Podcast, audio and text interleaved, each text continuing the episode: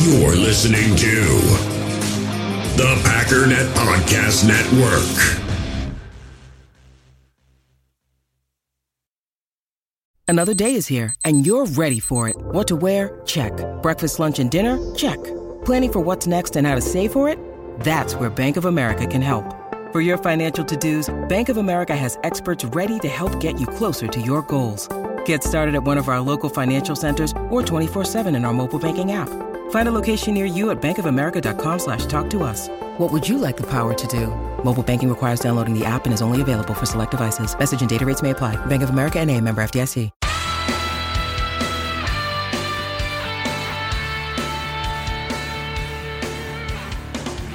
Ladies and gentlemen, welcome once again to the Packernet Podcast. I am your host and resident fanalist, as always, Ryan Schlip. Check us out online, packernet.com. Find me on Twitter, pack underscore daddy. Well, it was very sad to hear of the passing of actor James Caan. Should be uh, very well known for his role in The Godfather, probably, unfortunately, more well known for his role in Elf. Not that that's not a great movie, I'm just saying. I might have rolled my eyes a couple times when I heard some elf references. But anyways, uh, moving on to NFL news. This again, it's a little bit old, but I, I just want to point this out. Odell Beckham was on Twitter bragging about um, the fact that he played the second half of the season with no ACL and won a Super Bowl. I didn't win a Super Bowl, but I've been missing an ACL in my knee for 15, 16 years. So um, I think I'm cooler than Odell Beckham. So I, I, I just I, I do say that to say that it's maybe not as crazy as you think. Um, it's not like he played with a torn ACL that's crazy, etc., etc. It's crazy in as far as when you tear your ACL, it hurts like crazy. Hard to walk, etc., etc., lots of swelling, but eventually it just heals and the muscles around the knee strengthen so that you're not constantly re-injuring and you know snapping your knee. I don't know his timeline. I'm sure it happened real fast with rehab. I did not have rehab. I just kept walking on it and re-injuring it and you know doing other things and re-injuring it. But the point is, it's not like dude doesn't have an ACL, he's a freak. I I, I you apparently you don't need one because I have just refused to acknowledge that it's a problem and just have forgotten all about it and have lived my life fine without an ACL in my knee for a long time. So there. Uh, my best friend Justin Houston, who I have had fingers crossed would come to the Green Bay Packers twice now. There, there's always those guys that they um, they're basically they become journeymen. Um, they spend a year here, a year there, and every time they put in their time somewhere, and are free agents again, I want them here, and then they just never come here. I've, that's never been a thing. I think I need to recognize that if they didn't want him the first time, they're not going to want him when he's a year older, and et cetera, et cetera. But um, I wanted Justin Houston to come here back in, what, 2019? They didn't bring him in. Mentioned on the podcast recently, Justin Houston would be probably my top pick if we're going to bring in an, you know, a veteran to kind of just be depth well, he just signed a one year contract with the Baltimore Ravens, so he's going to be going there. Interestingly, Baltimore um, also lost out on Za'Darius Smith. If you remember, there was a basically a deal in place. He was going to, back to Baltimore, and all that was kind of set. And next thing you know, he's a Minnesota Viking. So in a way, Baltimore thought that Justin Houston was going to be a Za'Darius replacement, which is exactly what I was hoping for. But scratch that one off the list, I guess. I am curious if the Packers are planning on doing something. We're not exactly flush with cash, but we do have more money than we usually do at this time in the season, which is weird considering all that was said about, you know, how we're kind of doomed financially. We had the worst or at least second worst financial situation of anybody, and at the conclusion of basically signing everybody that we needed to sign, we have the seventh best financial situation already.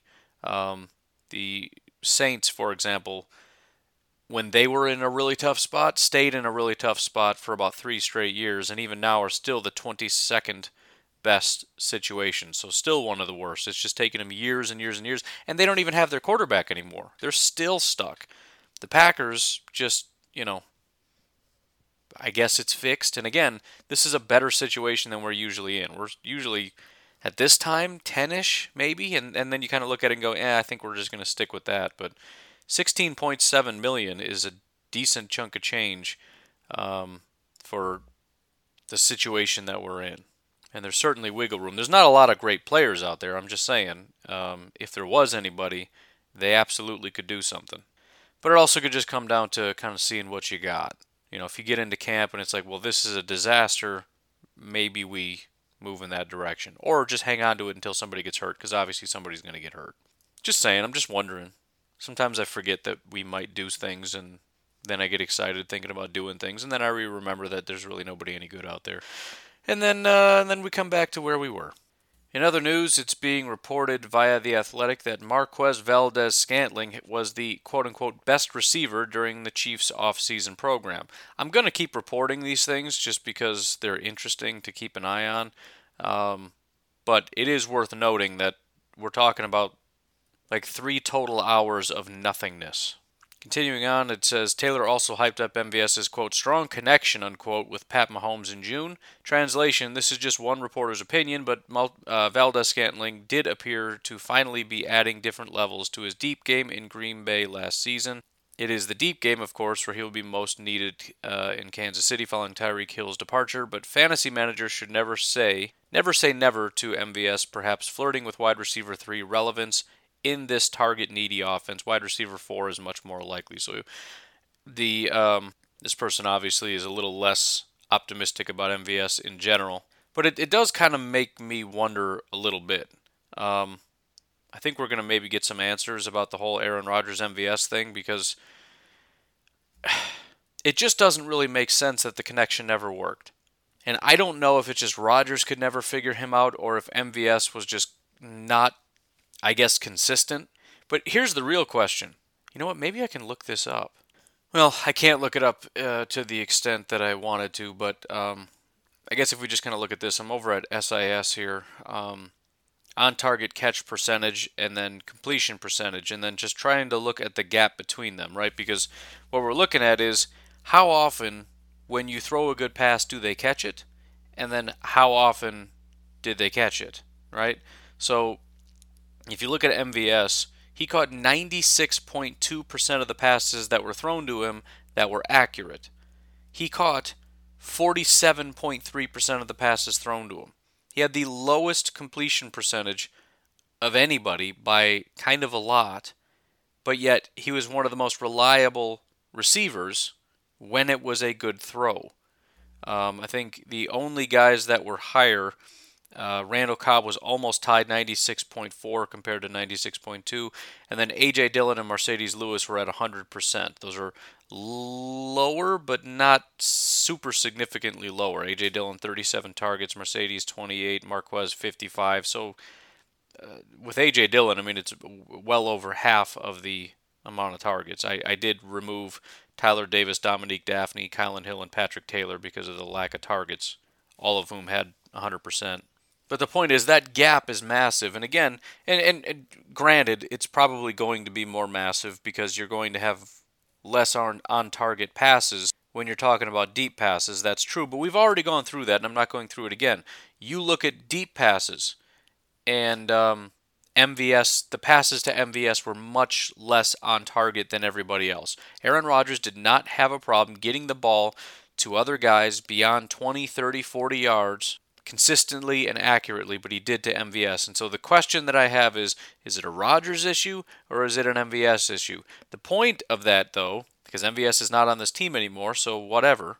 But what is going to be interesting is if he blows up over in Kansas City, despite the fact that the lazy narrative is going to be, oh, you guys got rid of a really good player, blah, blah, blah. We know what MVS was here. What's going to be answered, though, is was it a Rodgers issue where he just could not gauge MVS's speed or whatever the situation? Or was it an MVS issue? If Mahomes has a similar issue where the percentage that is on target to MVS is really, really low, we'll learn that it's an MVS issue. If it's really high, then we'll learn that it was a Rodgers issue. If it was a Rodgers issue, MVS is going to absolutely explode in Kansas City. And maybe that's the reason he got so much money is because other teams, uh, you know, the, the the bidding price was really high for him, in my opinion, way too high based on his production in Green Bay. But if it's not a talent issue on MVS's side, if, if NFL coaches, evaluators are looking at the situation saying Rodgers is just throwing bad balls, the guy's open, and he's open consistently and he's a lethal deep threat, then yeah, 10 million bucks is a is is a steal for a guy like MVS who is a reliable deep threat week after week. So it'll be interesting to track. I mean, I, I hate to root against MVS, but it's obviously going to make me sick if he goes over to Kansas City and is a um, just a you know 1200 yard receiving deep threat because Rodgers just could not get him the ball for whatever reason. And we just let him walk, you know? I mean, what a phenomenal pick that would have been in the late rounds of the draft that we had to let go in the midst of a wide receiver emergency because Rodgers couldn't get it done. So again, hate to root against MVS, but I'm absolutely going to root against MVS because I'm rooting against the Chiefs and I'm rooting against uh, having to be sad. On the other end of the spectrum, guys that are maybe not panning out quite as much, not really super relevant to us, but I like to keep tabs on these things, especially really early first round picks for perspective's sake. Um, Mekhi Becton, apparently, of the New York Jets, considered one of the best offensive line prospects to come out in a decade. It's getting bad.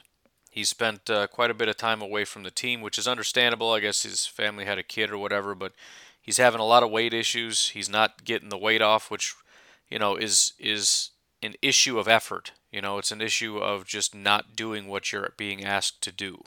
And so the front office obviously does not want to give up on Mekhi Becton. They drafted him. They see him as an elite prospect and they want him on the field. The coaching staff are just looking at a pile of guys saying, I want the best five guys, and they're not sure if Mekhi Becton is one of them. So, um, typical Jets stuff, I guess. But as I mentioned, I mean, it, the, the Jets are, it's shocking how bad they are. And every time you look at them and you say, yeah, but they drafted this guy and they drafted this guy and they drafted this guy, you look at it and you look at the coach that they brought in, who was just the biggest name in coaching and I don't know how long, and they landed a real stud, and he was the, you know, the defensive coordinator of of the century, and he's going to come in and get this thing going. And the defense took a massive step backwards after he showed up. The team just seems to be crumbling they can't even work with the super high draft picks that they have. They brought in a quarterback that seemed promising, and the guy can't play. They brought in one of the best offensive line prospects. The guy can't play. He won't play, refusing to play. I mean, it's just an absolute mess. I mean, so if you're looking for perspective, there's a lot of it here. People mad about Jordan Love not working out. How about how about Zach Wilson not working out? The guy that's actually under center, the guy that was drafted, um, you know, top of the draft. How about Mekhi Becton not turning out? You know, you also drafted Alijah Vera Tucker. You brought in Corey Davis. You drafted Elijah Moore. You drafted Denzel Mims. Those are two second round picks and a big name free agent wide receiver. And you drafted a quarterback early. And you drafted an elite offensive tackle prospects. How's the offense doing? It's terrible. But not as bad as your defense, which was supposed to be great because it was kind of decent to begin with. I mean, at least it had some respectability. Then you bring in this elite quarterback defensive guru, and the defense falls apart. You bring in Lamarcus Joyner, you bring in Jordan Whitehead, you've got CJ Mosley, you draft Quinnen Williams, one of the, you know, again, these are all guys that are considered best in the class. Mekhi Becton, Quinnen Williams, Zach Wilson, Zach maybe not by everybody, but they're, the point is these are people where at least somebody out there is saying this is the best person in the entire draft. Denzel Mims, who had all the praise in the world, the greatest, you know, the Packers are stupid for not getting him. What's he doing these days? You want to talk about the Packers front office? Look at the Jets front office. You want to talk about the Packers coaching staff? Look at their coaching staff. You want to talk about the Packers draft picks? About like one out of the last four or five first round draft picks maybe not panning out? Give me a break. They spend all the money in free agency, they get all the best picks. Team just sucks. And the crazy thing is, this is a team that does everything that the fans want them to do. Everything they do is just a massive round of applause. They got the coach that everybody said that you should get. They get all the players that everybody says you should get. I mean, if they if if the Packers had done what the Jets had done, Packer fans would be doing absolute backflips at least up until the point that it doesn't work, and then they'd all pretend that oh I didn't say that, and you guys are failing. You're you're failing me. I'm not failing you. I was right. You guys just don't know how to put it all together. Well, now they added Garrett Wilson, they added Sauce Gardner, they added Jermaine Johnson. That's three first round picks. We'll see how that works out. Sauce Gardner is going to play across from DJ Reed, another guy that they brought in, along with the two safeties that they br- paid money to bring in. Jermaine Johnson's going to be playing with Carl Lawson, a free agent that they brought in, who's going to be playing next to Jonathan Franklin Myers, who they brought in from the Rams. The offense, Aside from Mekhi Becton and Alijah Vera Tucker, who are first round picks, there's Connor McGovern, who they brought in from Denver, Laken Tomlinson, who they paid from San Francisco, George Fant, who they paid to come in from Seattle, Corey Davis, the wide receiver, who they paid to come over from, from Tennessee, uh, CJ Uzomah, who they paid to come from Cincinnati, Tyler Conklin, who they paid to come from Minnesota, who are all tight ends who are going to be playing with Jeremy Ruckert, who's a tight end that they drafted this year. The point is, it's all for nothing because they don't have a team. They don't have a coach. They don't have a GM. They don't have a structure. All the stuff that we don't care about, about the, the way that you structure things, the way that you run things. I don't know what all goes into building a team, but the point is the Packers do and the Jets don't. And you can get all the picks and all the money and all the free agents, and it means nothing. Nobody. I just listed all that stuff. And now, if I ask you, okay, again, Elijah Moore, Garrett Wilson, Denzel Mims, Alijah Vera Tucker, Mekhi Becton, Zach Wilson, Breece Hall, who I forgot failed to mention, maybe the best running back in this draft class, Quinnen Williams, Jermaine Johnson, Sauce Gardner. That's just the first and sixth round, first and second round picks in the last couple years. Free agents: Corey Davis, George Fant, Laken Tomlinson, Connor McGovern, C.J. Uzomah, Carl Lawson, Jonathan Franklin Myers, C.J. Mosley from Baltimore, Jordan Whitehead, Lamarcus Joyner, DJ Reed, Solomon Thomas. If I just list that to you and then ask you, okay, so they got all of that. They got all of that. And just as a fail-safe, heck, they got Joe Flacco ready to go. Tell me about this team. If I'd have told you two years ago about this this this unit, and then told you about the head coach that they brought in, and said, Tell me about this team, what are they gonna do? You'd have a very different opinion, not knowing how poorly this is gonna go than you do now part of the reason that I bring it up is because we look at it and go, yeah, but we don't have Davante, so we're in trouble. Yeah, but we don't have this, so we're in trouble. Th- think about all these puzzle pieces that we talk about every single day. How is it the Chiefs have a good defense when I can't explain to you any good? I, I can't point out any good players on that defense. How is it that the the Patriots always play so well when they don't have as many good players on paper as we do? It's not always just about the players. There's more to it than that. I wish it was just about players. I wish it was just like Madden, where it's just if you get the most 90s on a team, you're probably going to be the best team. You're going to win the most games. That just isn't how it works. And even if you look at the Jets and say, well, they don't have any good players, why though? I read you that list. I'm not going to do it for a fourth time, but I read you that list. Why aren't they any good? You're telling me that if the Packers had gotten all those guys, that all of them would have just been failures. And the Packers are lucky that they didn't have all those early round picks because, God forbid, if we had had the first overall pick, we probably would have gotten um, Mekhi Becton and he would be horrible and everything would be a disaster. How about this for a theory? What if he wouldn't be horrible if he came here? What if his weight issue is somewhat of a culture issue? What if these guys are maybe weighed down by the fact that they're Jets and their team sucks? What if there's something about going to Green Bay and being told how great you are and the greatness of it and having a guy like Aaron Rodgers and talking about a standard. I'm sure the Jets talk about a standard, but does anybody buy it? We've got a standard of excellence here, and in the back of your mind, you're rolling your eyes. What excellence? When? Ever. But you go to Green Bay and they start talking about excellence, and you've got the wins to, to, to point to. One of the winningest head coaches, one of the greatest quarterbacks in NFL history. And you show up and you, and you make one mistake, and everybody looks at you and says, That's not good enough. You keep that up, you will not play as opposed to these other teams where you slack off, but because you're Mekhi Becton, because you are an early round pick, you're going to play. What does that do? What happens? What does it matter? What are you going to do? Cut me? You've got nobody waiting in the wings. Look at the Packers' offensive linemen. You think anybody's safe? No chance. No chance is anybody safe. It's all about production. We got a third round pick that is probably going to be sitting on the bench because our sixth round pick is just better.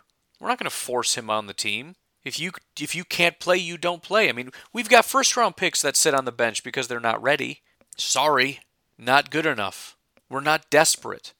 We're not going to rush it. We're not going to give you that level of power and control to say, well, you're not really ready yet, but you're a first round pick, so you better get out there, I guess or Brian Gutekunst is going to be shaking his finger at me. And we don't have an owner shaking his finger saying, hey, where's that guy we drafted? I want him out there. We invested so much in him. He's not doing that. It's up to the coaches to get these guys ready to play, and the best guys go play. And if you don't meet the standard of excellence, you will not see the field, period. What are they talking about over in the in for the Jets right now? They don't know what to do. Mekhi Becton is not trying. He doesn't care. He's overweight. He's not a very good football player. He's not figuring it out. But the GM, the front office is saying he needs to be out there. We invested a lot in him. Put him out there. So guess what? I bet he's going to be out there. And maybe he takes a step, maybe he gets better, but but it, it just seems unlikely, even with the amount of raw talent that he has, because clearly he's not even willing to put in minimal effort. I mean, let's be completely honest, dude. What is he, 350 pounds and he can't cut weight? And he's a professional football player? He could eat 5,000 calories and probably lose 20 pounds this month. Now, to be clear, that doesn't elevate the Packers to the highest level. There are questions about the Packers as well, if I may take a side with the pessimists here for a moment. Because as I've been saying for years, the Packers have had on paper one of the best teams for, for the last three years, but they don't play like it. The level of talent on their offense is, is, is better than just about any team that's out there, especially when you talk about all the bases being covered from offensive line to quarterback to wide receiver to running back. You know, tight end is maybe the only deficiency, but again, look across the league. You know, we, we look at certain teams and just automatically assume, well, yeah, of course they're one of the greats. The Buffalo Bills. I mean, we're good, but we're not like Buffalo good. Well, why? We have a better offensive line than Buffalo does. We have as good, if not better, tight ends than they have. We have as good, if not better, quarterback. We have a better running back room. The only thing that they have better, even maybe last year, was wide receiver, and not because anybody's even near Davante Adams, but because they have two wide receivers that are basically top 10 wide receivers in Davis and Diggs. That's it. How is it that they can be that much better when they have basically the exact same level of talent across the board? What about the Chiefs? Everybody assumes the Chiefs are still going to be a really good offense. I don't know why. They have a decent offensive line. It's not perfect. They've got holes. The quarterback isn't as good. The wide receivers, I would say, are not as good. The running back is nowhere near as good. Offensive line is about on par, possibly a little bit better. And then they have a, a much better tight end, and that's it. But nobody's talking about the, the Chiefs' offense as though they're not going to be one of the top. But even if we want to go back to last year, what, what was so great about them last year? In comparison to the Packers' offense. And defense, I think, is even more so.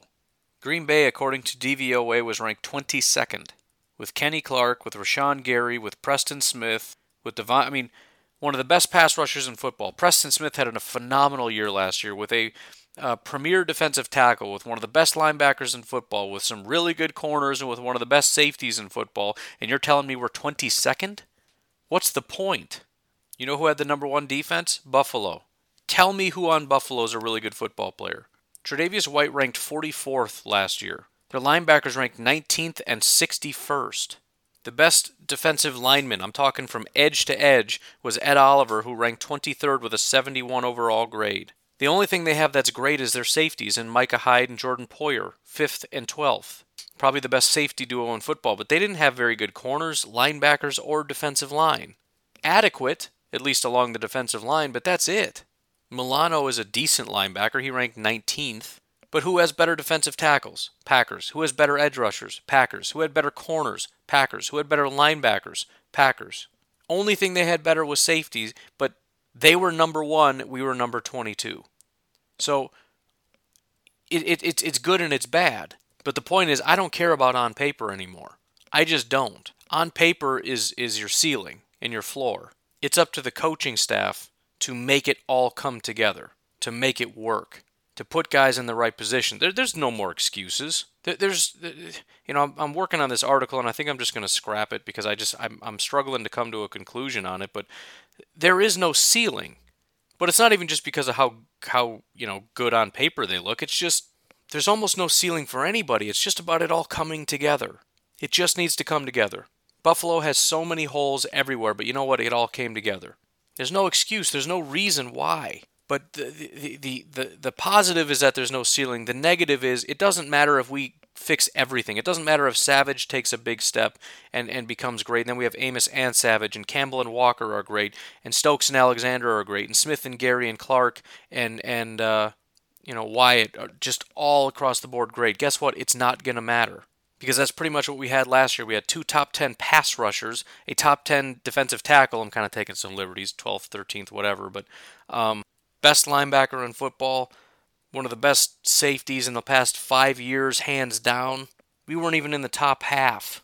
We saw glimpses And that again, that's the thing that gets me excited, but it has to come together this year. And I, I, I can't put numbers to that. And that's kind of the problem that I'm having is trying to come to any kind of conclusion. I can't. There there are no numbers. It's just a matter of is it going to come together or not, and I don't know the answer to that. It's the second year of Joe Barry's system. Um, we know the system works. We know the players can play. We know we've got the guys, the DBs with Amos. We've seen it with Savage when he had his second year under Pettine, maybe a second year here. We know Stokes has got some promise. We've seen it with Rasul. We've seen it with Gary. We've seen it with Smith. We've seen it with Clark. We've seen it with Campbell. We've got some more defensive pieces. It just has to come together. And I don't have a crystal ball for that. I don't, I don't know what it takes for things to come together. I mean, what, one of the biggest negatives that I've seen when I'm trying to find parallels is generally when a team takes a big step, it's in the first year. We talk a lot about second year, but almost every time you see a team take a big leap, it's the first year of a new system, and then it kind of tapers off a little bit. There's there's sort of that initial first year boom kind of thing that takes place. Packers didn't have that. Doesn't mean they can't take a second year leap, and some of these guys just kind of understand more fundamentally what they're supposed to be doing. But again, there, there's there's no template for this. There's there's two parts of the equation. There's the players, and then there's just the the the melding. There's just guys understanding their jobs and knowing what to do and doing it really really well the coaching staff putting guys in the right position, calling the right plays at the right time. That's the part I, I can't I can't tell you. It's just a you'll know it when you see it kind of thing. So, anyways, Mekhi Becton is struggling out there. In other bad news for a team, the Chicago Bears had another player arrested. This is the third time in less than three months a recent addition to the Bears roster has been arrested. This time it is wide receiver David Moore, arrested for drugs and weapons. He did actually spend some time as a Green Bay Packer last year, kind of bouncing around, but uh, Bears picked him up this year, and down he goes. Um, Byron Pringle was arrested for reckless driving, and uh, Matt Adams was arrested for misdemeanor gun charge. So this is the third. All three recent additions by new Bears GM Ryan Poles. So not going to necessarily blame him for that, but you know, not a not a super stellar start, I guess. Also, not great for maybe the worst wide receiver unit in football to lose two wide receivers. Um, I don't know exactly what's going to happen. They may still end up playing or being on the team or whatever, but, you know, not great. Finally, on the uh, NFL news front, uh, the Madden grades apparently are going to be announced on July 18th. It's usually a, um, a really dark time because, again, it really just points to how desperate people are for any kind of news. But I'll be honest, I'm I'm a little excited about it this year. Maybe it's just because things are so slow and so bad, but I'm it's always fun to have somebody to just tear into and Madden just does a really terrible job of this. And and granted I I always look at it and say, you know, it's it's a tough job and you know, I you can't just sit here and look at PFF although I think they would do much better if they did. But they do some things that are just so absolutely awful and I'm kind of just looking forward to uh, you know, I think most people look forward to Madden grades because they want to see like their guy. Like I want to see Aaron Rodgers with a 99. I want to see Rashan get this or that or whatever. You know, everybody's excited about their guy getting good stuff. I want to see the stupidity. I'm that guy who watches American Idol to watch the the bad singers. I actually don't anymore, but I'm just saying I, I that's that's kind of what what I'm looking for. So 10 more days and we'll have some horrific Madden grades that we can all tear into and get upset about and whatnot. And I, listen, I'm, I'm really not going to be, it doesn't mean anything.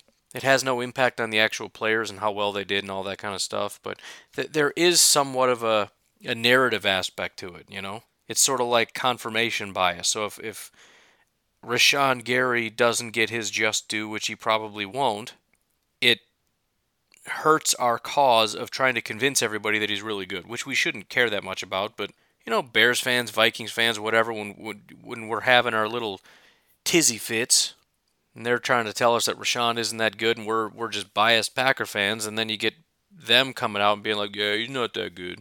I mean, he's good, but you know, give him like an 84 overall grade or whatever. I don't even know what necessarily is good, but something like that. And you just feel like we're losing ground, you know? Which again doesn't matter because he is good and that's all that matters. Like what he does on the field is really all that matters. Vikings fans can talk all they want, but when Rashan Gary is drilling their quarterback into the dirt, Madden grades aren't going to save them. But anyways, I'm I'm looking forward to it. It'll be fun. Uh, why don't we go ahead and take a break here? Again, if you're planning on um, advertising your business or event, this is a great place to do it. Just send me a message. Say, hey, here's my budget. What can you do? And we'll make it work for you. Again, you can reach out thepackdaddy86 at gmail.com if you want to reach out. Otherwise, patreon.com forward slash pack underscore daddy if you'd just like to support the podcast. Uh, really, really, really appreciate all the support. Thank you very much to Craig for jumping in on Patreon. We're uh, we kind of purged a lot. I, I, had mentioned that once we started Drew's campaign that I wasn't going to pitch uh, Patreon anymore until we got him his dog. We got him the dog. Um, we're we're shooting for 300 patrons. That was my hope before the end of the season or end of the year or whatever. I was hoping we can get to 300. Uh, we got down to like 230, so we've got a long way to go. I'm kind of hoping we can kind of push back to 300. See if I can reel back some more people. So again, you can support for as little as a dollar a month, and it really really means a lot to me if you can. Anyways, why don't we take a quick break and we'll be right back. We all have smartphones, and we all know they're pretty amazing, but they also can be amazingly distracting, especially when we're around other people. So, US Cellular wants us to reset our relationship with our phones by putting down our phones for five. That's right, a company that sells phones wants us to put down our phones. And to see what we find, learn more at uscellular.com forward slash built for us. In the hobby, it's not easy being a fan of ripping packs or repacks. We get all hyped up thinking we're going to get some high value Jordan Love card, but with zero transparency on available cards and hit rates, it's all just a shot in the dark. Until now, introducing slab packs from arenaclub.com, the only repack that provides real value, a complete view on all possible cards, and clear hit rates for each one. Now, when I buy slab packs on Arena Club, it finally feels like I know what I'm getting. And honestly, the best thing for me and my son is the fact that we're kind of novices into this. When I walk into a card shop with my son, and a card says it costs $40, kind of just taking his word for it that that's a good value. So I appreciate the transparency on grading, as well as just getting excited about seeing what you could potentially get. Right now, you can get 10% off your first purchase by going to arenaclub.com slash packdaddy. Wow, that's crazy offer. 10% off a $400 slab pack. That's 40 bucks right there. Anyways, that's arenaclub.com slash packdaddy for 10% off your first purchase. When you need mealtime inspiration, it's worth shopping Kroger, where you'll find over 30,000 mouthwatering choices that excite your inner foodie. And no matter what tasty choice you make, you'll enjoy our everyday low prices, plus extra ways to save, like digital coupons worth over $600 each week. You can also save up to $1 off per gallon at the pump with fuel points. More savings and more inspiring flavors make shopping Kroger worth it every time. Kroger, fresh for everyone. Fuel restrictions apply. So I hate to come back on the other side of the break and continue on with what we were doing, but I opened up this this article because I saw it this morning, um, but I didn't add it to my notes, so I forgot to mention it on the other side of the break. So we'll do it briefly, and it is Packers relevant, although it's uh, not directly a Packers thing. The San Francisco 49ers may be in a bit of trouble. Here's the headline to the article Colin Cowherd and Mike Silver say the 49ers are worried about Trey Lance. Just a couple quotes here. Here is what Colin Cowherd said about Trey Lance. Trey Lance is the new quarterback of the 49ers. And again, early round pick. This is the guy that's going to save the franchise, or not save it, but you know, he's going to be the, the future. Jimmy Garoppolo has always been somewhat of a mediocre quarterback. If we can elevate that, we're going to be a heck of a heck of a franchise. It's obviously not how that panned out last year. Question is, what's it going to be going forward? Same with, you know, Wilson and Fields and all those guys. Trevor Lawrence. Here's what Cowherd said. He said, You and I may have the same source, we may not, but I've said when I saw Trey Lance play aesthetically, it's ugly. It's not Philip Rivers ugly, but it's not a pretty delivery. It's really rough. Secondly, what you're saying is what I'm hearing. They're rebuilding his delivery, and he gets arm fatigue. It's not an easy throw. He needs days off, and they're worried about his accuracy. You and I are hearing the same things. By the way, this is rant, written by Grant Cohn, which is just kind of funny. Every time I see him, I'm going to chuckle because this is the guy that's basically being threatened by 49ers football players because they hate him so much. uh, anyways, here's what Silver had to say The arm fatigue is a really interesting thing, and I've heard that too. And so people don't think that this is just the two of us doing our conspiracy theories let's just look at some facts. Last year, they were going to use Trey, the Trey Lance package. They were thrilled about it. That was going to be a big, big weapon for them. They started out doing it, and then they just stopped. So something happened to convince Kyle Shanahan that he didn't gain by putting Lance in situationally. Another thing that happened is we're seeing uh, happened is that they were three and five. I went to the game that dropped them to three and five at home against the Cardinals. They looked flat. They looked done. Their playmakers weren't making plays. They looked like a dead team. Usually, when you look like a dead team and you're traded three first round picks for a promising rookie the spring before, we know what happens. Jimmy, you're on the bench. Trey, let's see. They hung with Jimmy. They beat the Rams. They got well. They made the run. So the fact that they stopped using Lance at all and they didn't put him in when the season was cross season was crossed up whatever that means, tells me that they were seeing something that was concerning. So again, same thing except the 49ers are more like a Packers team. They gave everything for Trey Lance, but they're not just going to put him on the field just to put him on the field. They tried to kind of find a way to, you know, it's not working, so he's not our quarterback. But maybe we'll do some packages because the dude, he's got wheels. He's, you know, we can do some fun stuff with him. We can get creative. I'm Kyle frickin' Shanahan. I can come up with some stuff. Point is, the team got worse every time he stepped foot on the field, so they just stopped using that package. So, bottom line, without getting too far into it, this is fantastic news for us. The 49ers are a major rival for the Green Bay Packers, even if they're not in our division. We understand this totally and completely. I'm sick of the 49ers. To be quite, quite frank with you, I absolutely hate the 49ers. So, I'm excited. They're trying to move on from Jimmy Garoppolo. He's, he's basically hanging on by a thread. They all but had him out the door, but now they're to the point where the, I don't think they can let him go because they don't have a quarterback. This is wonderful news. We'll see. We'll see. Maybe maybe this is all nonsense. He's looking great and he's going to come out and just tear it up, but that seems unlikely. They wanted him on the field badly last year and they just couldn't put him on the field because he's just not good. That's not really conducive to you know, you don't generally learn to be a quarterback through osmosis, right? It's not just by watching it on TV or by being in the in the facility or whatever you're slowly gaining all this this experience. If you want to look at guys that are probably going to take a jump, look at the guys that played a full year. Lance hasn't even played yet. I mean, in any substantial way. Fields, Wilson, Trevor Lawrence, these guys they played. And so, you know, the second year leap is much more likely than Trey Lance. Anyways, couple quick hitters just to kind of clear some stuff off the docket here. Uh, I saw a note that um, listed players with the least amount of receiving yards. It's a fun little trivia question. Go ahead and pause it and tell me who you think had the least amount of receiving yards this season. And it's it's probably a little tricky because you're thinking I can think of like 95 people that had 0 yards, so I don't know what you're talking about. Is 0 the smallest number you can come up with? Huh? Pause it and get back to me. The least receiving yards in the entire season is a Green Bay Packer by the name of Aaron Rodgers with negative four receiving yards. probably a batted pass he caught and got tackled or whatever, but I thought that was kind of funny. Literally the worst receiver in the league. I don't know how the guy won a freaking MVP. He's just he's just garbage. And we paid him to stay here. Unbelievable. Uh, Christian Watson uh, is currently plus 800 to win Offensive Rookie of the Year. Don't really have a comment on that other than just keeping tabs on it.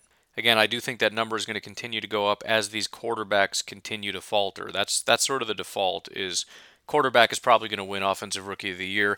After that is probably wide receiver. The fact that there are no capable quarterbacks, in fact, um, another note that I uh, forgot about that I guess isn't super important, but my guy Matt Corral, who is a Carolina Panther, says it's uh, unlikely he'll see regular season snaps this season. Well, after they just picked up Baker Mayfield, I would assume so. By the way, we should just go get Matt Corral because he's going to be a freak, and I'm just I'm never going to let that go. Rest of the NFL is just wrong about him. That's all I know. In fact, the the Panthers, if they were smart, they would just play him over Baker. Wouldn't have even got Baker. We don't even need him. You got Matt Corral. But anyways, um, all the quarterbacks are just hot garbage, and none of them are going to play. I haven't even seen any of them that are like second team right now. They're like third string quarterbacks. It's uh, it's pretty brutal. So that that from there defaults to the wide receivers, and I, you know, Christian Watson's not going to be anybody's favorite, probably, um, including even my own. But um, he he does have, as I've said, really good odds in comparison to what we're used to as Packer fans. Usually, offensive defensive rookie of the year, just it's not a Packer thing. It just isn't. Uh, some more kind of old news. Brett Favre had chimed in about Aaron Rodgers and um, basically had somewhat of a biased take, not only because you know he's biased in favor of the Packers, but biased in favor of, of the quarterback perspective and just Rodgers, who he considers a friend at this point. But kind of talking about Rodgers' potential decline without Davante Adams or Davante Adams' ability to succeed outside without Rodgers. His take was Rodgers will not see much of a decline. Davante is very unlikely to succeed um, you know, outside of outside of Green Bay. Well, I looked into it as I as I have with you know Aaron Rodgers and everything else. And again, I, I don't see much of a decline uh, with other receivers, with quarterbacks, et cetera, et cetera. But I also was kind of surprised to see that the wide receivers that leave didn't have much of a decline, which I guess shouldn't be that surprising. Good wide receivers are good wide receivers. Again, you got guys like AJ Green and Calvin Johnson and some of the best receivers in football were not on good teams. Right? Andre Johnson with the Texans. I mean, that's not a good football team ever. The guy's a freak. And so I don't want to really go through everybody. I, I found a bunch of guys. I mean, you know, you got guys like Stefon Diggs, and you say, okay, well, he went over to Buffalo with, you know, so obviously he's going to blow up because he went to a better quarterback. Fine, but the point is, I, I really struggled to find anybody, even if they didn't get better, it's hard to find anybody that got significantly worse. Um, Brandin Cooks, he's bounced around from team to team to team. If you look at his yards, it's been just kind of consistent. I mean, tell me when he switched teams. And I'm going to skip the um, seasons that he was hurt. 1138, 1173, 1082, 1204, 1150, 1037. I mean, that is shockingly consistent. He played for four teams. Can you tell me when he switched from team to team? When he went from New Orleans to New England, he went from 1173 to 1082. When he went from New England to LA, from Tom Brady to I don't know who the quarterback was in 2018. Was it it had to be Jared Goff, right? When he went from Tom Brady to Jared Goff, he went from 1,082 yards to 1,204 yards. From a yardage standpoint, it was his best year ever. His first year with a worse quarterback. Well, it's a better system. Okay, well, whatever. Then he went to Houston in 2020, 1,150 yards. Houston last year, 1,037 yards. Houston is trash. Houston does not have a quarterback. He wasn't hurt by it. He had six touchdowns both years with Houston. He had five when he was with the Rams, seven in New England, eight, nine, and three with New Orleans. Eight and nine. We'll skip the three, skipping the injury year. So slightly more touchdowns with New Orleans, but wildly consistent again. Five, six, six, seven, eight, nine. It seems like to me the yardage and the touchdowns and the general production has more to do with the receiver than what team and what quarterback he's on. But that's just based on Brandin Cooks. Okay, fair enough. How about DeSean Jackson? longtime Philadelphia Eagle. The last year with Philadelphia had 1,332 yards and nine touchdowns. The very next year with Washington, his first year there, again, not a good football team. No familiarity with with uh, DeSean Jackson. DeSean has no familiarity with Washington. I mean, there was some familiarity because they're rivals, but in terms of actually playing on their team, 1,169 yards and six touchdowns. He led the league in yards per reception that year he's bounced around a ton since then, and the numbers are all over the place because he's constantly injured. He's only playing, you know, 15, 14, 12, 3, 5. You know, he's, he's again, his numbers are all over the place. Plus, as he's getting older, I mean, we're talking 33, 34, 35 years old. He's not playing as much. Even when he's even when he's playing, he's not, you know, getting the opportunities. And th- the point is, though, th- there just there wasn't this massive drop off. It went down, but again, not not anything substantial from 1300 to 11. It was less than 200. It was like 150 yards less going from Philly to Washington. How about Golden Tate, longtime Seattle Seahawk, playing with Russell Wilson in uh, in 2013. 898 yards and five touchdowns. The next year he goes to Detroit, plays with Matthew Stafford, 1,331 yards and four touchdowns. Worst team, worst scheme, worst worst quarterback. Yeah, but it's more high volume. Okay, well, who has more passing attempts, the Packers or the Raiders? It's the Raiders. So if it's just about volume, then he's I guess he's going to get better.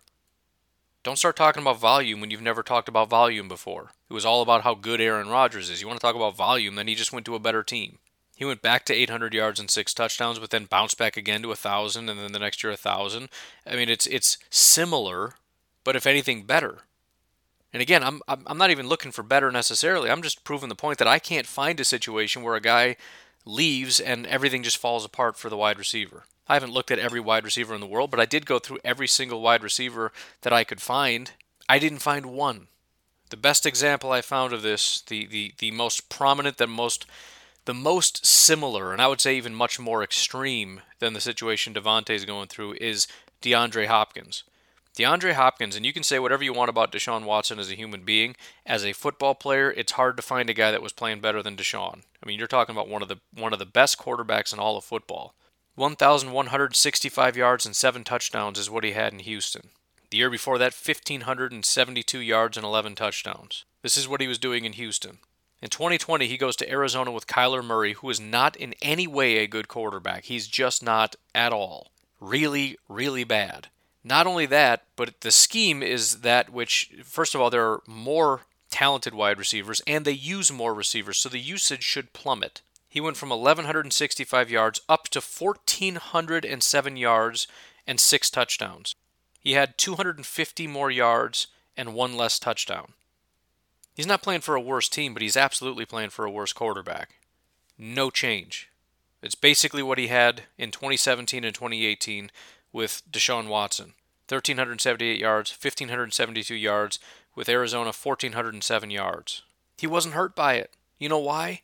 Because it doesn't matter who your quarterback is. It matters how good you are. This this concept of the wide receiver making the quarterback or the quarterback making the wide receiver has always been so fake and silly. It's ridiculous.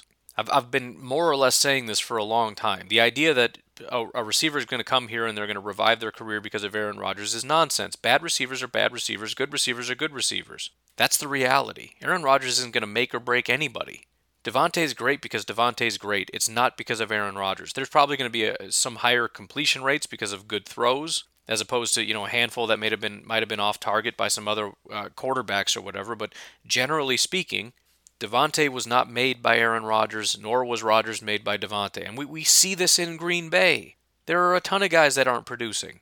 Why? I thought Aaron Rodgers made everybody great. Of course not. And again, look at some of the greatest wide receivers in history. They weren't even on good football teams. It's not as though you can't find them. Imagine how good they were. You know, there, there's all these great receivers that we never knew because they played on bad teams. Never. Never. Great receivers are great receivers. Doesn't matter if you're if you're AJ Green playing with Andy Dalton. You know what? You're one of the premier receivers, period. Justin Jefferson didn't come into the league and blow up because he plays with Kirk Cousins. It doesn't matter what team he would have gone to. He's Justin Jefferson. That's it. Amon-Ra St. Brown blew up. Second half of the season. I don't know how great he's going to be, but the point is, it has nothing to do with Jared Goff. Hunter Renfrow being this kind of nobody wide receiver that kind of blew up in Las Vegas. It's not because of Carr.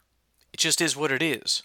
Jaylen Waddle out in Miami has nothing to do with Tua. And so Davante leaving isn't necessarily going to hurt Aaron Rodgers. It might hurt the offense in terms of their ability to compensate, but Aaron Rodgers is still Aaron Rodgers, and guess what? Sorry, Brett Favre, but Davante Adams is still Davante Adams. Now, I'm still expecting regression from him anyways because I've been res- expecting it for the last two to three years. But guess what? I'm sorry to tell you, he's still Davante Adams. Just like DeAndre Hopkins is still DeAndre Hopkins, even if he goes to this garbage offense out in Arizona. Still DeAndre Hopkins.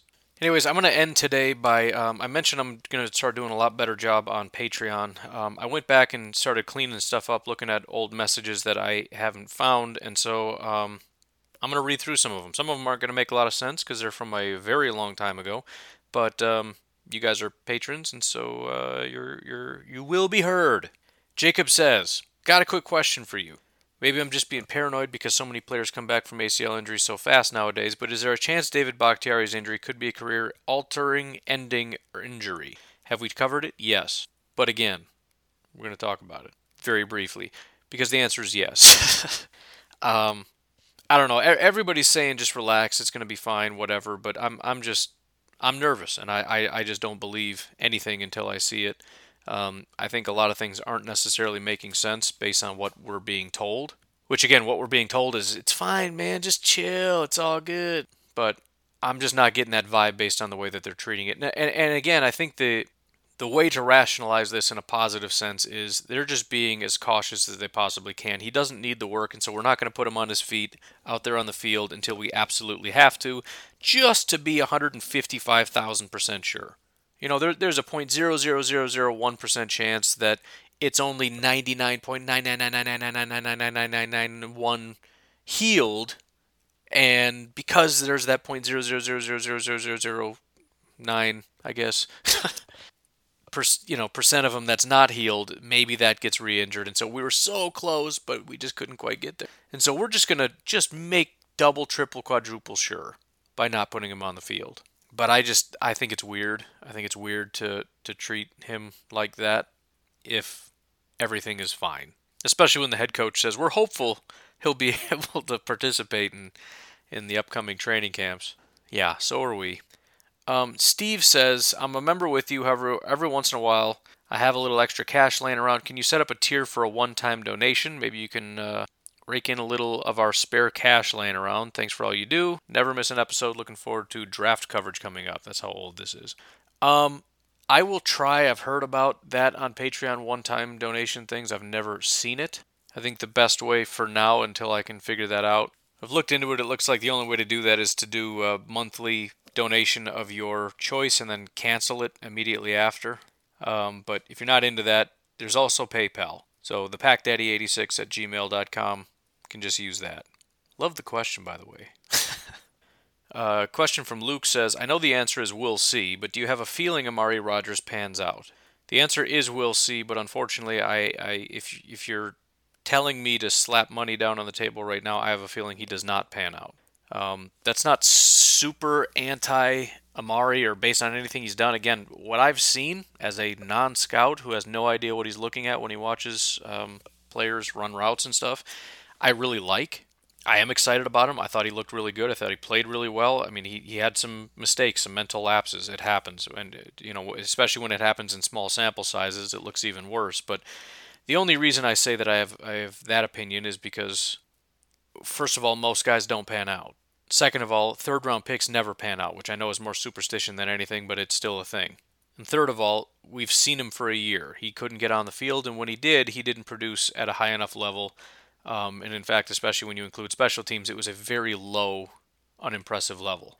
So there's there's plenty of reason for optimism and to believe that he'll continue to grow. And when he does, he can have a really fun and exciting and uh, as a contributor to do some cool stuff, you know, especially as a bigger guy, which is what the Packers want to do. You get the ball in his hands, he's basically a running back in the slot. I mean, you, you just start thinking through it and it, it, can get exciting. You know, the, the end around stuff or even just wide receiver screens, just bulldozing people. I mean, he, he's the A.J. Dillon of the wide receiver room. But again, I just think the odds are more in the favor of it not panning out.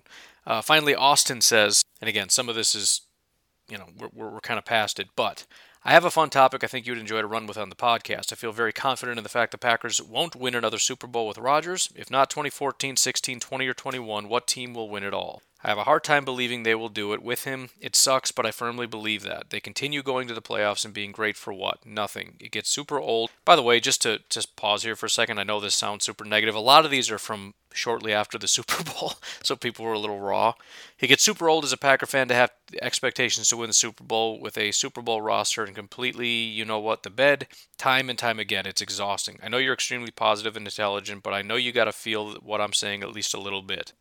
Also, let's let's just stop there because this is very long and he's going into also, so we're getting into kind of part two here. And I, I couldn't quite tie in what the first part and the second part have to do with each other, so let's just talk about the first part.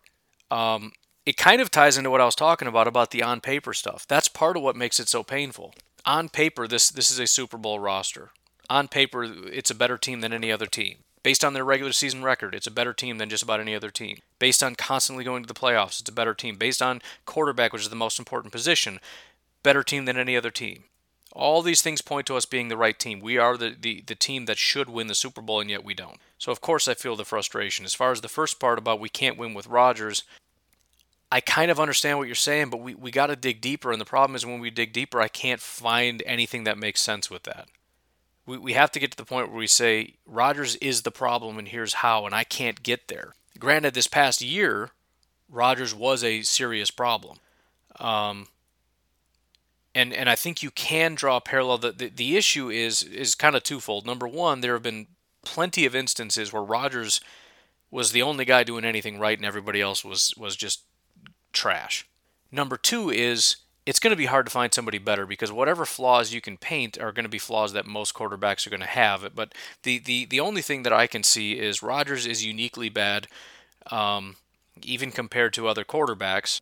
Not even just great quarterbacks, but anybody when we're talking about pressure. He just struggles. I don't know what it is. When when his mind starts to go, when he starts to panic, um, it, it just gets really ugly. And the problem is when you get into the playoffs, you're going up against the best of the best. And, and the odds of getting through the playoffs without going up against a dominant defensive line that's going to be in your face, it's low. right? That's where those teams live. That's where the Aaron Donalds are. That's where the the 49ers are. That's where Tampa Bay is. That's where these stifling defenses that suffocate you live. And and Rodgers when when he gets frustrated, whether it's pressure or just there's receivers aren't getting open. There's not that next gear to say we're going to power through. That's what makes Tom Brady so great is he doesn't get flustered.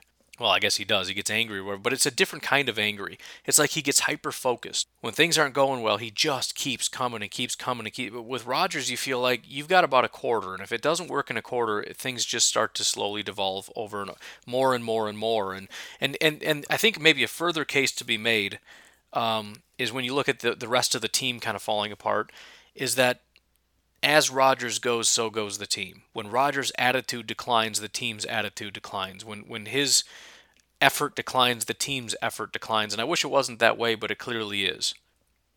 He is the leader of this team, and they are so emotionally and physically tied to him. It's insane. I wish it wasn't. I wish they could each player have their own identity and go out and just dominate. But when Rodgers is struggling, the team struggles.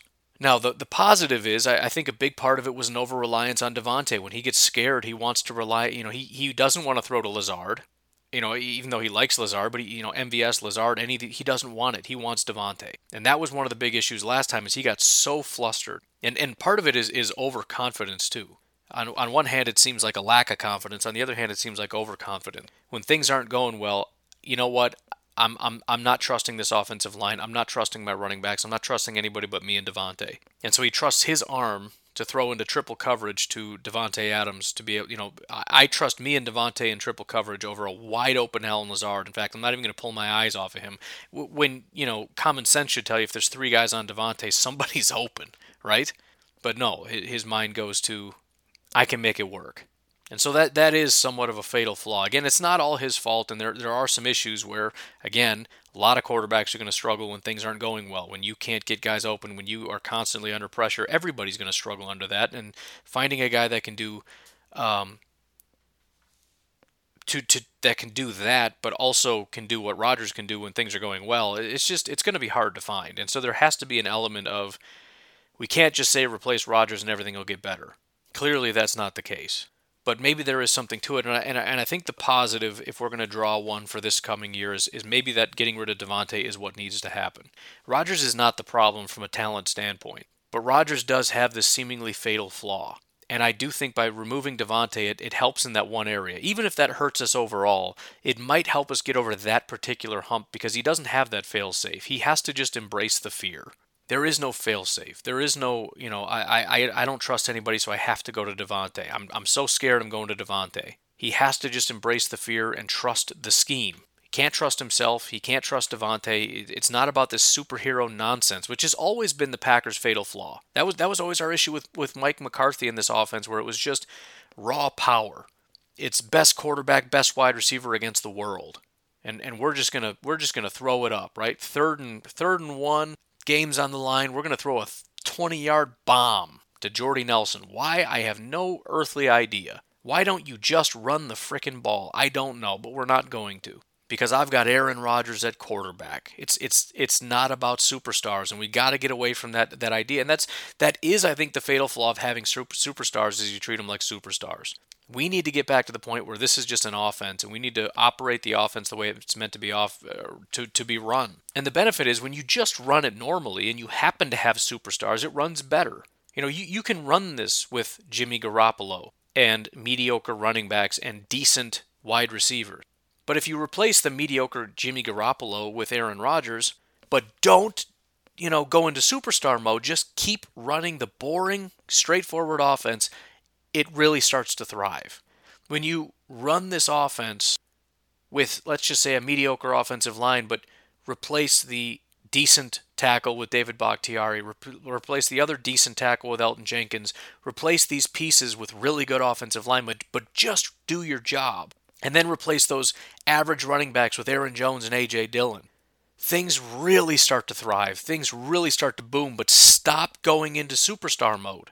When we detach from just this boring regular old offense with the boring regular old plays that we call and that we run methodically and systematically and go into we can do more because we have more. We can we can really get to these levels because we got Aaron freaking Rodgers, man. We we've got AJ Dillon and Aaron Jones and we've got these guys. Forget that. Run the 49ers offense. Pretend you have Jimmy Garoppolo. Right? Pretend you're the Bears. We got Justin Fields and we got this and we got we we've got nobody. Run it as though you have a bunch of incompetent football players. Because that's really what I said about Aaron Rodgers all along. If he can trust the scheme, if he can just rely on it, we're going to get an MVP performance, and we have two years in a row. But when things devolve is when we get into superstar mode. We got to stop that. And, and again, the problem is, and I think this is where the, the playoffs start to devolve, is that's when superstar mode arrives. Because the superstars think, I got to put this team on my back. I got to be the one to do it because now we really got to hit the gas. I can't trust Matt LaFleur to just call some good plays. I, I can't just run some stupid, silly offense and just flip the ball on these dumb wide receiver screens and all this nonsense. But all the superstars think they need to be superstars and they forget that this is a team sport. Forget all that stuff. Forget about the opponent. Forget about the playoffs. Just go play football. Just go do what you've done all year to get you to 13 wins. I mean, there there has to be something more to this to, to make us worse in the playoffs. And it's not just enough to say, well, it's because it's better teams. Of course, it's better teams, but we beat better teams in the regular season. We don't in the playoffs, though. And the biggest difference, I think, is superstar mode. Those guys show up and they play team football and they devour the Green Bay Packers, who are trying to be a bunch of individuals making big plays. Especially Aaron Rodgers. He's the biggest. He's his, he's, he's his own worst enemy because he knows how good he is. And he needs to forget that. He needs to let that go because superstar Aaron Rodgers is never going to win us a Super, Super Bowl. You're right about that, Austin. Never going to win a Super Bowl with superstar Aaron Rodgers because Aaron Rodgers, ironically enough, is not a superstar when he's in superstar mode. He's a superstar when he's in just playing normal football, run the offense, pretend you're Jimmy Garoppolo mode. That's when this offense is just efficient. And when he's efficient, when he's completing passes and they're moving the ball down the field. It's boring, but it's methodical. You get the yards, you get the touchdowns, you get all the stuff, and all of a sudden, look how great Aaron Rodgers is, even though he didn't really do anything great. And the, the funny thing about that is it, it, it builds. You start working through the offense, you're methodical, you're going down the field. That's when confidence comes in. That's when all of a sudden things get easier. That's when this offense is unstoppable. Anyways, he goes on to say, I really, really wonder if the front office looks at Rodgers with a contract that are team friendly, where they say, hey man, this season came up as a disappointment. We're just as disappointed as you are. We know how much fun you've had this year and letting you go. Uh, get to have this fun and do basically what you want. But how about this? How about we give you a contract where your cap is much, much lower than uh, it is now? We extend you. And with you helping our cap, we'll let you discuss some possible free agents and players in the draft you also like to play with. Anyways, I wanted to read that because, again, this is obviously before his contract, and it's pretty much what happened, right? They extended him, they dramatically lowered his cap hit, and um, they did go out and get free agents like Christian Watson that he would like, as well as defensive pieces I'm sure he likes, but also offensive linemen, and then free agents on top of that. Granted, it was mostly just re signing our own guys, but we did go out and get Sammy Watkins, as well as re signing a bunch of guys that obviously he likes. I mean, we, we retained Allen Lazard and you know Robert Tonyan and some other guys that could have possibly been gone. Goes on to say, you think you got to think this is an option they're considering, right? And if they offer him something like this, there's no way he's he declines. Anyways, I figured you would like this, and I would love to hear what you have to say. Thanks. So, Austin, very sorry for taking um, months to get to this. Uh, for whatever reason, I, I think it was just because there were like 50 messages, and it just got to be overwhelming, and I never knew when a new one showed up because there's just that thing showing you a number, and I'm like, yeah, I don't know, there's a lot of messages over there. But I got it all cleaned up, and I'm checking it like hourly, so anytime you send a message, I'm going to see it. But, um, anyways, I guess that's it. You guys have yourselves a fantastic day. I will talk to you tomorrow. Have a good one. Bye bye.